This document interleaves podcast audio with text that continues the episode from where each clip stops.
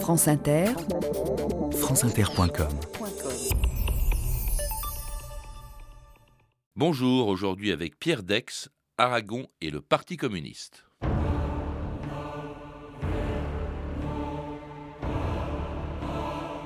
Je ne suis pas le personnage que vous m'imposez d'être ou d'avoir été. J'ai gâché ma vie et c'est tout.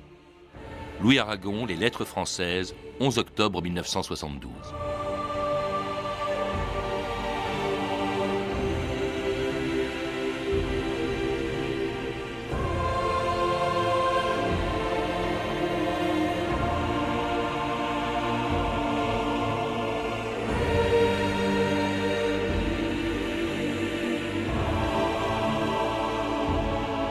2000 ans d'histoire.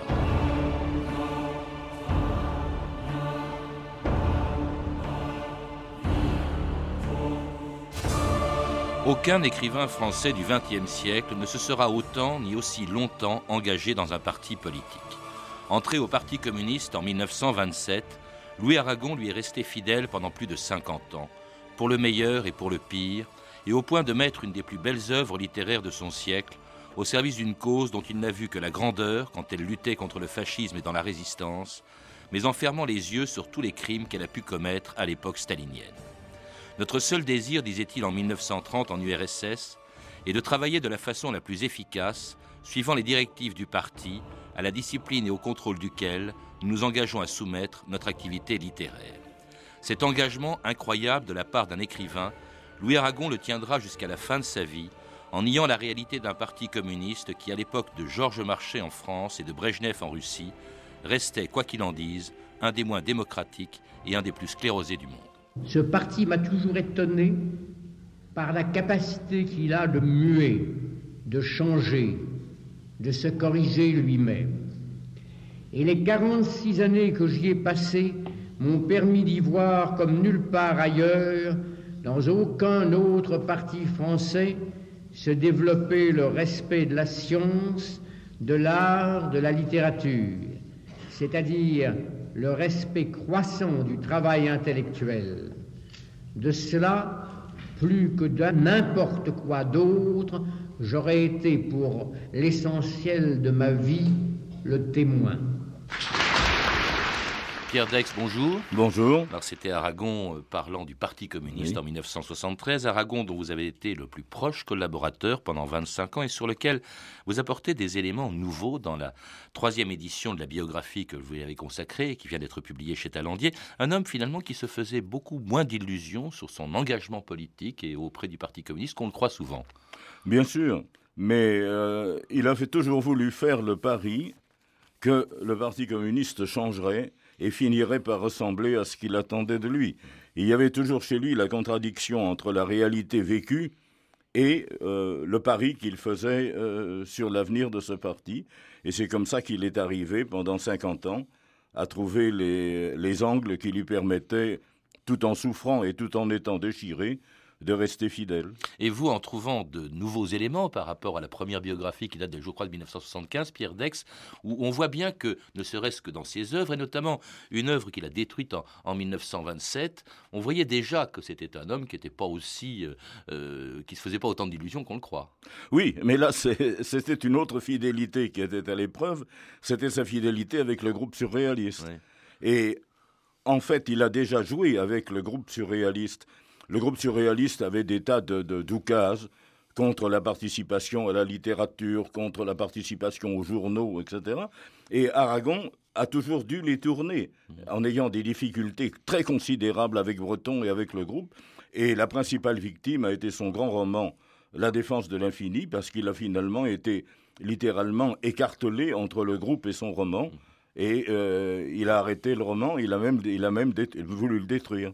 Alors les surréalistes avec lesquels il s'engage au Parti communiste, un engagement assez tardif, Pierre Dex, puisqu'en 1927, date à laquelle il y entre, euh, il a lui-même 30 ans, le Parti communiste en a 7, et surtout son adhésion ne coule pas de source. Il a longtemps critiqué ce parti, né en, 1920 du congrès de Tours, ou la révolution bolchevique, qui parlait de Moscou la gâteuse.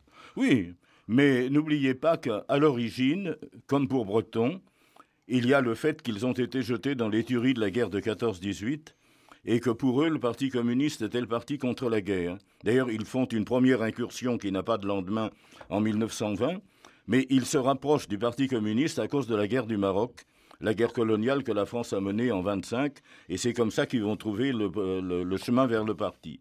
Et puis euh, un parti aussi qui, qui refuse euh, la, guerre. Euh, vous êtes le seul parti, disait-il, contre la guerre, et ça c'est déterminant. Il faut rappeler qu'à l'époque, c'est un peu l'état d'esprit de beaucoup de ceux qui ont vécu la guerre, y compris d'un ami d'Aragon, ce qui peut paraître aujourd'hui surprenant puisqu'il deviendra collaborateur, et qui est Drieux La Rochelle, qui lui choisira une autre voie. Mais tous ont en commun à cette époque-là cette, cette détestation de la guerre qui expliquera leurs engagements politiques, même s'ils sont totalement contradictoires. Vous avez tout à fait raison.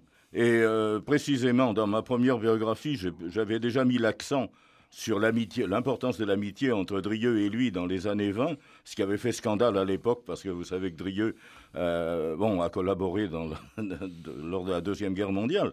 Mais c'était vrai. Très et ça donne très bien l'image d'Aragon, d'ailleurs. Alors, donc, il entre au, parti en 27. Et alors là, vous dites une chose qui peut surprendre aussi, euh, parce qu'après tout, euh, il était un peu tiède au début. Vous dites qu'il s'est un peu accroché comme un amoureux transi à un parti, je vous cite, qui ne voulait pas de lui. En fait, c'est lui qui voulait y entrer et le parti qui s'en méfiait, comme il se méfiait d'ailleurs des surréalistes. Exactement, comme il se méfiait de Breton et tout. Et vous savez, il, finalement, il entre dans le parti par une sorte de coup de force pour pouvoir aller au congrès de, Kharkov, hmm. c'est-à-dire en 1930. Et finalement, il, commencera d'être intégré dans ce parti qu'en 1932. Alors ce congrès de, de Kharkov, c'est quand même assez extraordinaire. J'ai cité ce qu'il a été obligé d'y écrire et d'y dire publiquement. C'était le congrès international des écrivains, évidemment sous l'égide du, du, régime soviétique, et en disant donc euh, notre seul désir est de travailler de la façon la plus efficace suivant les directives du parti et la discipline et au contrôle duquel nous nous engageons à soumettre notre activité littéraire. Ça, c'est un acte de soumission, encore une fois, je le disais tout à l'heure, qui est un sensé de la part d'un écrivain qui en principe est un homme libre, Pierre Dex. Oui, mais d'abord ils sont tombés. Personne à l'époque n'avait l'idée de ce qu'était la, bureaucratie policière stalinienne vis-à-vis des écrivains. Ça c'est la première chose. En 1930, personne ne le sait. Et la seconde chose, c'est que ça a été fait. La déclaration que vous citez a été conçu pour provoquer la crise avec les surréalistes. Oui, Breton, bien sûr. séparer avec Breton. Parce que c'est intolérable pour Breton et pour mm. les autres. Et d'ailleurs, ça va amener la rupture entre Breton et lui en 1932. Alors lui, alors entre, entre et puis se maintient au parti euh, communiste euh, en compagnie quand même de sa, la, femme qui restera la femme de sa vie. Il y en a eu trois avant, avant elle. Elsa, quel était son rôle dans l'engagement de Aragon? Plus et moins qu'on ne le dit. Plus parce qu'elle est d'Union soviétique. C'est elle qui apporte l'idéal de l'Union soviétique. Euh, Mayakovsky, enfin toutes les relations qu'elle a et, tout. Moins parce qu'on se rend très bien compte qu'elle ne se laisse pas prendre. Mais elle est obligée de le. Bon, elle ne peut rien faire contre l'enthousiasme de, son amant. Et euh, bon, mais on voit très bien que, par exemple, en 1936, quand les choses commencent à éclater, quand, par exemple, l'ami de sa sœur et euh, jeté en prison euh, le général Primakov, on voit très bien qu'Elsa prend euh, du, recul euh, par rapport à Aragon. Elle n'a pas le rôle d'incitatrice qu'on lui a prêté. Alors lui, en revanche, n'en prend aucun. Euh, il entre à l'humanité par la petite porte, hein, la rubrique des chiens écrasés. C'est dire à quel point le parti lui fait confiance. Il écrit malgré tout un texte, Oura, l'Oural, hein, qui est la gloire Bien, de, son premier poème engagé pour l'Union soviétique. et puis alors, il s'engage à fond dans toutes les causes du parti, à commencer par la lutte contre le fascisme et contre Franco, du côté des républicains espagnols. On l'écoute ici dans la plus vieille, dans le plus vieil enregistrement de la Voix d'Aragon en 1938. C'est parce que nous ne voulons pas voir la France avoir le sort de l'Espagne que nous pensons qu'il faut s'unir. Et nous espérons. Nous croyons d'ailleurs profondément que notre exemple, notre exemple tout naturel, sera contagieux et que les hommes qui ont les destinées politiques de notre pays entre les mains le comprendront. Tout ce que l'homme fut, de grand et de sublime, sa protestation, ses chants et ses héros, au-dessus de ce corps et contre ses bourreaux. À Grenade aujourd'hui surgit devant le crime, et cette bouche absente et l'orca qui s'est tue, emplissant tout à coup l'univers de silence contre les violents, tourne la violence. Dieu le fracas que fait un poète qu'on Et c'était Jean Ferrat, Un jour, un jour, un poème d'Aragon extrait du Fou d'Elsa, un hommage à Lorca, tué au début de la guerre d'Espagne, qui a été le premier grand engagement d'Aragon, en fait, Pierre Dex. Oui, mais il y a une date qu'il faut retenir, parce qu'elle a été pour lui une date clé. C'est le congrès d'Arles du Parti communiste, Thorez lançant le premier appel, au-delà de, tout sectarisme, à une union nationale contre le fascisme. Mmh. Et pour Aragon, ce sera toujours la clé de son engagement aussi bien dans la résistance que euh, toujours la référence au congrès d'Arles et à Torres. Alors un engagement euh, inconditionnel, et alors qui est, un engagement au Parti communiste, c'est-à-dire à, l'époque, et d'ailleurs pendant longtemps, ça durera même après la guerre, un alignement sur la politique de l'Union soviétique. Or, en 1939, en, en août 1939, elle opère un virage à 90 degrés. On assiste à cette chose apparemment incroyable, le pacte germano-soviétique, Hitler et Staline, et là un Parti communiste qui a été traumatisé, on s'en doute. Beaucoup de gens l'ont quitté, beaucoup de communistes l'ont quitté, scandalisé que Staline et la patrie du socialisme puissent s'allier, euh, ne serait-ce qu'un temps, avec euh, la patrie du nazisme, avec Hitler.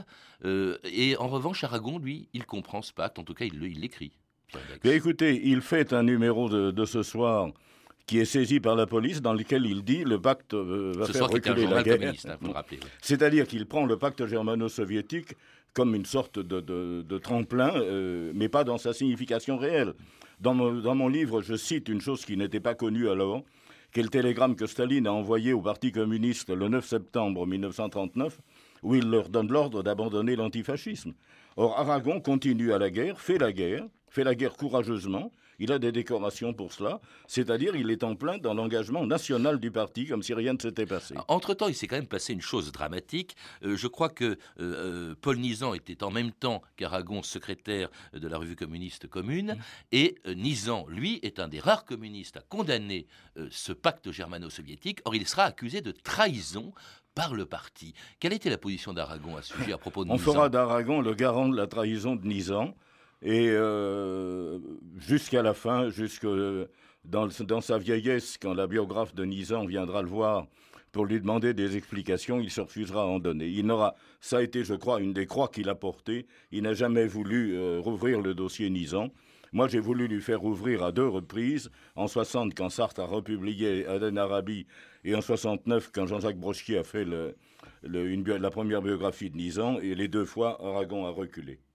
Parce que Nizan, il faut le rappeler, est mort au tout début de la guerre, euh, euh, au combat, euh, près de Dunkerque, en, 1940. Lui-même, Aragon, tout de suite, s'engage dans, le conflit, alors que le parti est, entré dans la clandestinité. Il est interdit à cause de ses positions, justement, ambiguës sur la guerre. Hein. Il, met dos à dos, au fond, les démocraties et Hitler, et, refuse de, mobiliser ces hommes dans une guerre que Aragon fait quand même, très courageusement, comme il a fait d'ailleurs, comme il a participé à la première, est-ce qu'on peut parler d'acte de résistance dès le début en ce qui concerne Aragon Ah oui, écoutez les premiers poèmes. C'est là qu'il trouve la veine poétique qui va être celle, la sienne pendant la résistance. Et les premiers poèmes qu'il publie dans la NRF en décembre 39 sont tout à fait des poèmes dans la ligne nationale qui va, être, qui va faire de lui le grand poète de la résistance. C'est-à-dire une ligne qui en fait est à 180 degrés de celle du Comintern. Et notamment en 1943 avec ce que l'on peut considérer comme le plus beau poème peut-être de la résistance, chanté plus tard par Hélène Martin, La Rose et le Réséda. Celui qui croyait au ciel, celui qui n'y croyait pas. Un rebelle est un rebelle, nos sanglots font un seul glas. Et quand vient l'aube cruelle, passe de vie à trépas celui qui croyait au ciel, celui qui n'y croyait pas, répétant le nom de celle qu'aucun des deux ne trompe pas. Et leur sang rouge ruisselle, même couleur, même éclat. Celui qui croyait au ciel, celui qui n'y croyait pas. Il coule, il coule et se mêle à la terre qu'il aima, pour qu'à la saison nouvelle mûrisse un raisin muscat. Celui qui croyait au ciel, celui qui n'y croyait pas, l'un court et l'autre a des ailes, de Bretagne ou du Jura. Et framboise ou mirabelle, le grillon rechantera celui qui croyait au ciel, celui qui n'y croyait pas. Dites flûte ou violoncelle, le double amour qui brûla, l'alouette et l'hirondelle, la rose et le résidat. Celui qui croyait au ciel, celui qui n'y croyait pas, celui euh, la Rose et le Réséda, Hélène Martin, celui qui croyait au ciel, celui qui n'y croyait pas, un bel hommage à, tous ceux qui, dans la résistance, venaient soit de la droite, soit de la gauche et qui se sont retrouvés dans le même combat. Pierre Dex, le rôle de ces poèmes, parce qu'on a tendance à dire après tout, c'était jamais que des écrits, etc. Est-ce que ça a joué un rôle dans la ah, résistance vous-même qui avez été résistant? Pensez les deux, les premiers poèmes dans la NRF en 39. À l'époque, il y a le baillon, il y a déjà la censure militaire qui surveille tout, etc. Et le premier poème de résistance est paru dans le Figaro en 40. En, vous savez bien, euh, euh Paulan l'apprend par cœur, le donne au Figaro, et Aragon l'a corrigé, et tout ça dès les premiers mois de 40. Il a vraiment été l'inventeur de la poésie de la résistance, mais il a été aussi un organisateur de la résistance. Avec la, création du Comité national des écrivains aussi. Exactement, ah. mais aussi les étoiles, vous savez, cette, euh, cette organisation qui était vraiment en étoile, d'étoile en étoile, et qui a couvert la plupart de la zone sud. C'est donc un homme qui, s'est vraiment battu. Et qui rencontre De Gaulle au moment où la France est en train de se libérer, le 14 septembre 1944, De Gaulle qui dit à Aragon Ah, vous voilà, vous Et, Aragon, on le retrouve euh, également, bien sûr, euh, le jour de la victoire, le jour de la capitulation allemande. Écoutez-le, c'est une archive très peu connue, le 8 mai 1945, Aragon. Quelle journée extraordinaire Et comme dans cette journée sont présents tous les Français, non seulement cette foule incroyable de Paris, mais tous ceux, tous ceux qui n'y sont plus. Devant nous, nous avons toute la France, la France des martyrs, la France des gens autour de Buchenwald. Mon Dieu, oui, il est là, mon ami Salomon, qu'ils ont tué au Mont Valérien. Il est là, mon ami Politzer. Il est là, mon ami Gabriel Péry. Tout le monde est dans la rue aujourd'hui, dans la rue même ceux qui ne reviendront jamais. Et les pleurs des gens qui, sachant dans la rue aujourd'hui qu'ils sont là pour représenter les morts, ces pleurs-là sont encore des raisons d'être joyeux pour l'avenir, car devant nous il y a la France, il y a toute la France de demain, avec sa grande armée, avec l'union de tous, de tous ceux qui se sont retrouvés dans le combat, encore un peu de temps et nous serons vraiment joyeux. Vous avez vu ému Pierre Dex forcément en écoutant cette voix d'Aragon que vous ne connaissiez pas. Vous connaissiez bien Aragon. À l'époque, vous ne le connaissiez pas parce que vous faites partie de ceux qui n'étaient pas revenus encore. Vous étiez à Mauthausen et vous avez rencontré donc euh, Aragon ultérieurement. Vous ne connaissiez pas cet intérêt Non, j'ai rencontré quelques jours plus tard, euh, en juin, en juin 45. Et euh, là, j'ai été très surpris parce que Aragon et Elsa m'ont dit qu'il n'était plus rien.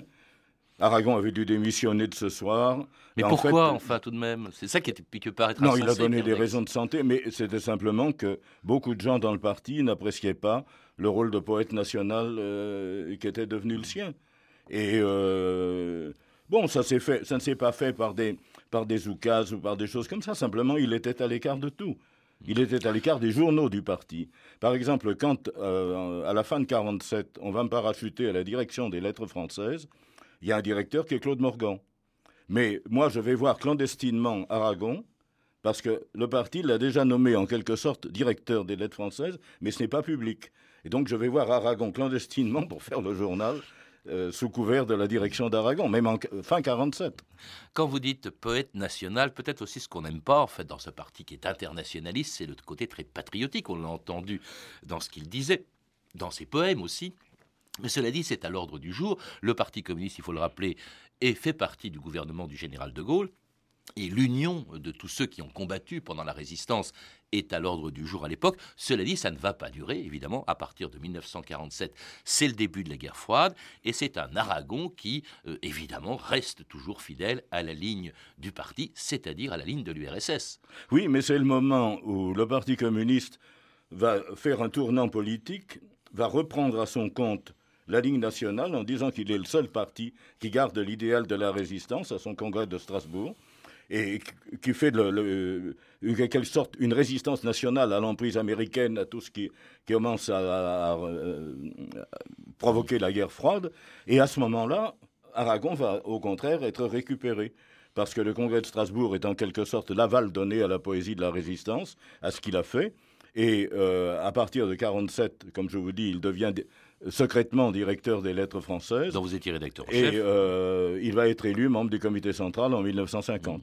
Alors oui, mais c'est quand même la période stalinienne, hein, s'aligner sur le C'est la période stalinienne. N'importe quel URSS. Et là, à l'évidence, on ferme les yeux au Parti communiste, je ne sais pas, aux lettres françaises aussi d'une certaine manière, euh, sur les crimes de Staline, alors qu'on commence à les connaître, on les connaît même depuis avant la guerre. Hein. Ils avaient été déjà dénoncés par Victor Serge euh, dans les années 30. Elsa, vous le disiez, savait très bien que ce n'était pas du tout un régime euh, démocratique. Et puis alors, on se met à critiquer vigoureusement tous ceux qui, pour la première fois, parlent du goulag. Il y a David Rousset qui dit, mais vous savez, des camps, il y en a aussi euh, en, URSS. Il y a le dissident soviétique Kravchenko qui en révèle aussi l'existence. Et là, le parti nie ce que disent ces deux hommes.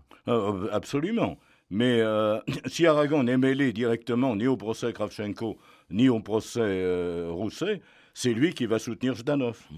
C'est-à-dire Zdanov qui, va être, qui est l'épurateur en Union soviétique de tout ce qui n'est pas dans la ligne. C'est lui qui parlait, je crois, des écrivains en disant qu'ils étaient les ingénieurs des âmes, c'est ça? Exactement. Hein? Et il va faire l'éloge, quand Zdanov meurt en 49, il va faire son éloge euh, d'une façon grandiloquente. Ce qui est étonnant, Pierre Dex, c'est que euh, à l'époque, euh, on accuse, on critique et on vous critique pour avoir fait publier en 53, année de la mort de Staline, un portrait fait par Picasso de Staline. Et c'était un portrait, disait une partie de la direction du parti, iconoclaste. Vous vous faites engueuler. Aragon est obligé de faire son autocritique. Absolument. Absolument, parce qu'il y a un tel culte de Staline que les militants sont habitués à voir un vieillard chenu qui joue avec des petits-enfants et que Picasso ait osé faire un portrait du Staline jeune paraît brusquement une provocation et Aragon est condamné. Euh, il y a un communiqué qui condamne. Il, en a avalé des couleurs hein, quand même. Alors il y a eu aussi bien sûr en 1956, mais là il est très réservé sur l'attitude de l'URSS, l'écrasement de la révolte hongroise à Budapest. Il y a en 68 en revanche, il va euh, critiquer, euh, condamner l'intervention soviétique en Tchécoslovaquie, mais là encore il est dans la ligne du Parti communiste qui effectivement prend un petit peu ses distances, Pierre Dex.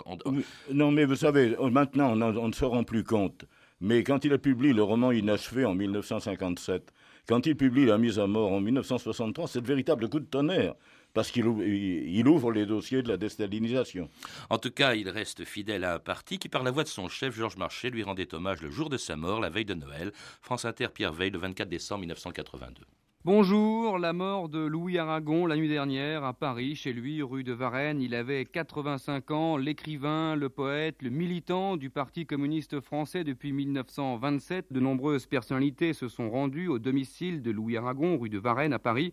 Ainsi, Georges Marchais, le secrétaire général du Parti communiste français. Georges Marchais, bouleversé, au micro de Philippe Chaffanjon. Aragon a été pour nous euh, un conseil précieux. Je l'ai souvent rencontré. Il m'a beaucoup aidé.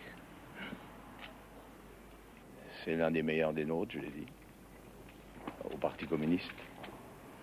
Ce parti dont il disait dont je démissionne chaque soir et auquel je réadhère chaque matin. Et c'était Georges Marchais, visiblement ému le jour de la mort d'Aragon, qui n'a jamais démissionné du, Parti communiste, mais qui était très sceptique aussi. Je vais redonner cette citation du début de l'émission. Je ne suis pas le personnage que vous m'imposez d'être ou d'avoir été, j'ai gâché ma vie et c'est tout.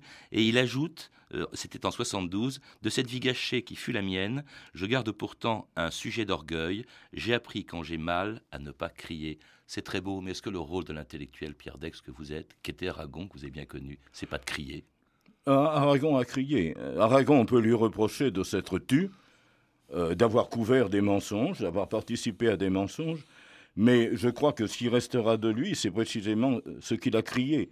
Quand vous regardez l'ensemble de son œuvre poétique à partir des poèmes de 39 et jusqu'à la fin, quand vous regardez les grands romans, quand il a repris sa liberté, à partir de la Semaine Sainte en 1957, La mise à mort, euh, Blanche ou l'oubli, théâtre roman, vous avez des monuments de prose et qui sont aussi des monuments sur les drames qu'a vécu le XXe siècle, sur les tragédies qu'a vécu le XXe siècle.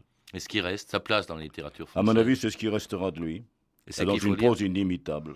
Et en lisant en premier quoi, par exemple, euh, Pierre Dex? Pardon? En lisant quoi en premier? Parce que c'est une œuvre aussi très importante. Ah, je dirais, je dirais un, des livres où il s'est le plus abandonné, disons Aurélien qui était le portrait, je crois, disait-il, de son ami Drieux-La Rochelle, qui n'a pas suivi le Il y a Drieux, il y a Drieux dedans, il y a Drieux et lui, enfin, il y a toute sa jeunesse. Et toutes les ambiguïtés du XXe siècle. Bien sûr.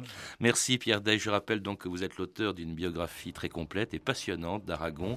Aragon, une vie a changé, qui vient d'être rééditée chez Talandier. Vous êtes également l'auteur, dans un de tout autre sujet, de Bréviaire pour Mauthausen, qui vient de publier chez Gallimard, euh, de sortir chez Gallimard dans la collection Témoins, Mauthausen, donc qui est le camp où vous êtes trouvé pendant la guerre pour fait de résistance. À lire également Paul Nizan, puisque nous en avons parlé, Paul Nizan, Destin d'un révolté de Pascal Horry, une biographie publiée chez Complexe. Ces références sont disponibles au 32 30, 34 centimes la minute ou sur franceinter.com. C'était 2000 ans d'histoire. Merci à Patrick Henry et Jessica Fouché, Claire Destacan et Claire Tesser, ainsi qu'à Anne Kobilac pour la réalisation. はい。